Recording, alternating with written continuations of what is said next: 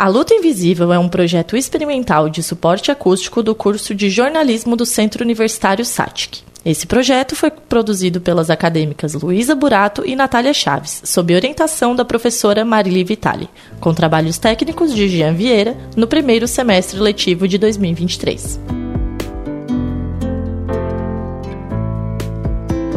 Uma síndrome que atinge principalmente mulheres, provoca dor intensa, cansaço, ansiedade, depressão, problemas cognitivos, entre outros sintomas, e afeta em torno de 10 milhões de brasileiros.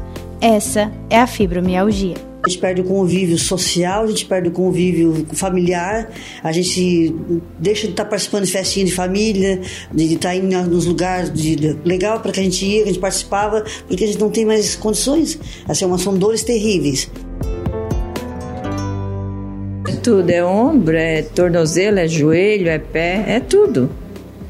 Toda a vida fazendo injeção, mas não resolve, né? Volta tudo de novo. E é difícil, bem difícil. é muito triste, é muito doloroso, é terrível. É, quando bate as crises, é 24 horas por dia. A Rejane, a Evanilde e a Glória são mulheres que enfrentam essa luta invisível.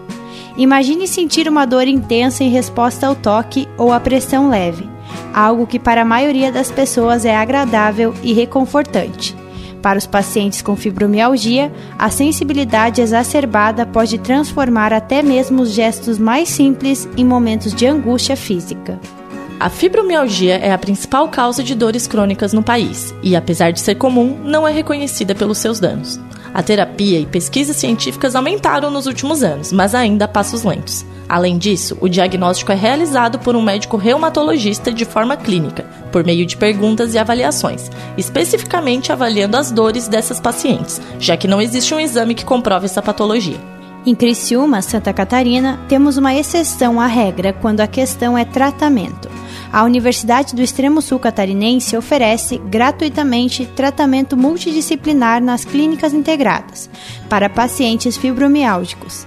Aires Mondardo, fisioterapeuta e coordenador do Ambulatório de Fibromialgia da UNESCO, a AMASP, comenta sobre o tratamento da doença que não tem cura.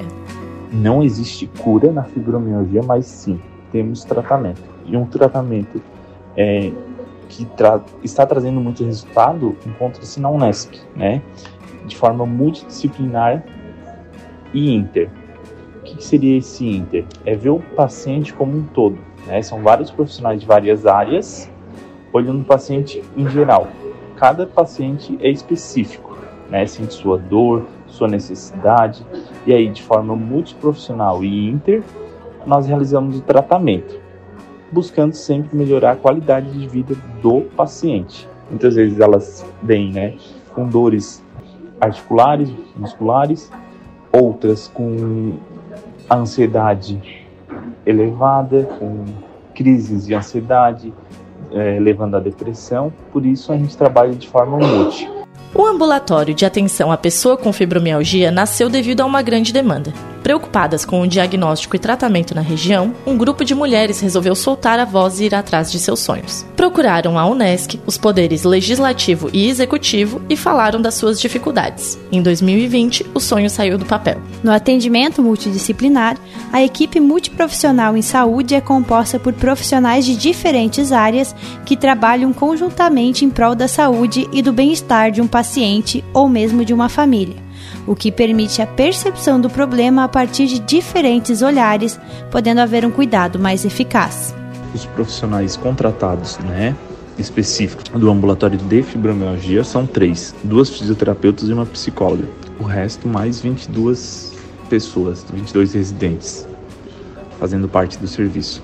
E aí tem residente de educação física, psicologia, nutrição, farmácia e demais áreas a Unesco oferece, né?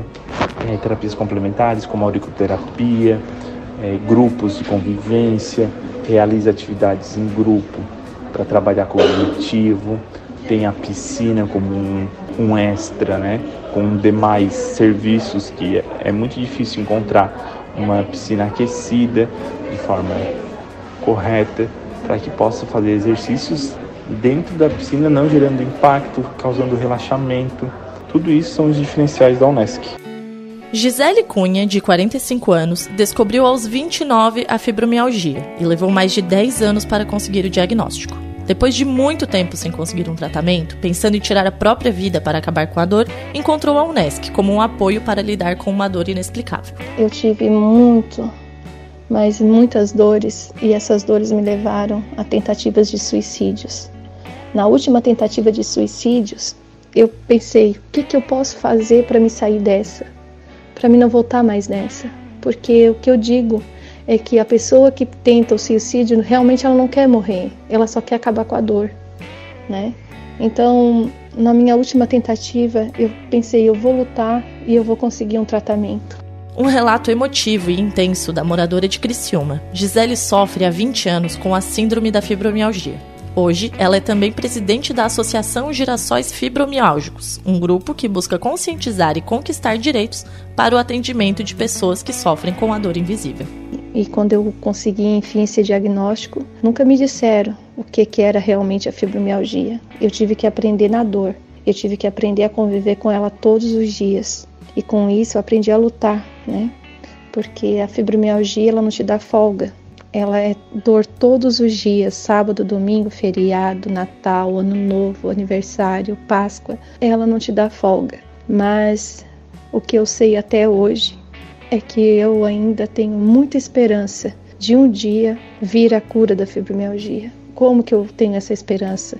Lutando por centro de pesquisa, lutando por cientista para que eles, assim como descobriram, né, o tratamento, um tratamento eficaz eficaz para o HIV, um tratamento, né, para quem tem diabetes.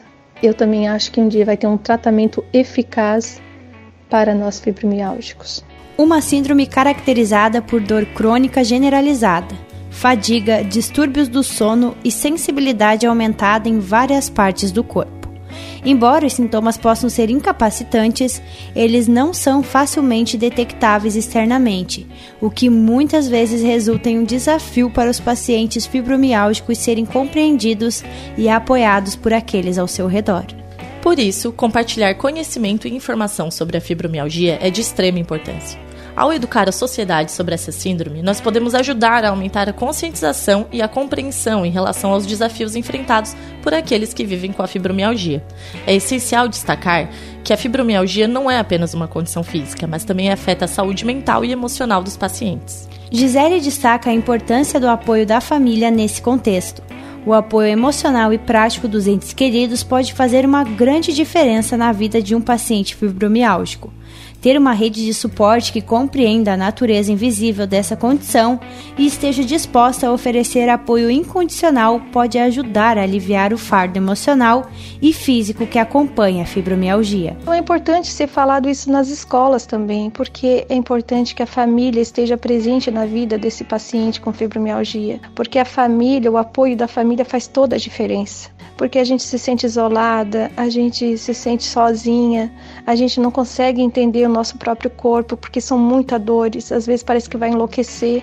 E a gente precisa desse estímulo da família, de ser apoiada, de se sentir amada, porque muitas vezes a gente perde a nossa própria identidade, a gente fica com a autoestima muito baixa, a gente tem umas depressão terríveis, né? As crises são terríveis, muitas vezes a gente quer sumir. E quando a gente tem esse, esse abraço da família, esse apoio da família, tudo muda, porque a gente tem coragem de enfrentar a doença, né?